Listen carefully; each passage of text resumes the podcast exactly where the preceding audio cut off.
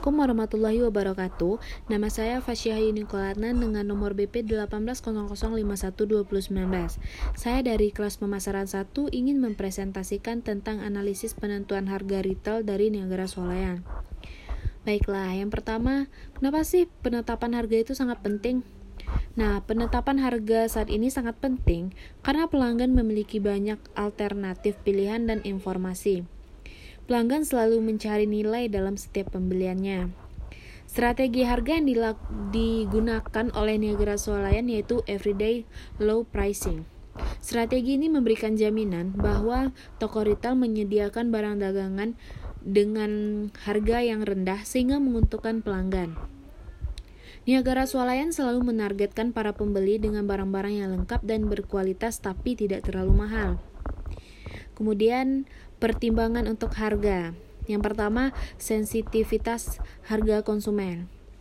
Niagara Swalayan menargetkan eh, para calon pembeli yang memiliki ekonomi menengah ke bawah atau ekonomi menengah, yaitu bagi orang-orang yang ingin membeli bahan makanan pokok atau barang-barang berkualitas tapi harganya bersahabat dengan kantongnya.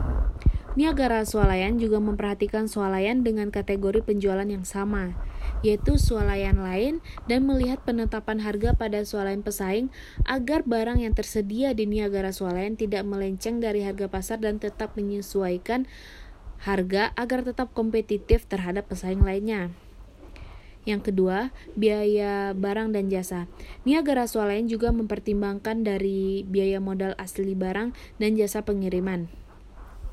Tentu tiap toko tidak ada yang mau mengalami kerugian. Maka Niagara Swalayan melakukan analisis terhadap biaya produksi dan modal sebelum menetapkan harga jual retail, dan biaya yang ditetapkan juga tentu tidak boleh terlalu jauh dari harga aslinya. Kemudian, ada teknik harga untuk meningkatkan penjualan dan profit. Niagara Swalayan terkadang menggunakan sistem cuci gudang yang memberi diskon terhadap barang yang bisa dibilang tidak habis dijual atau tersisa di gudang.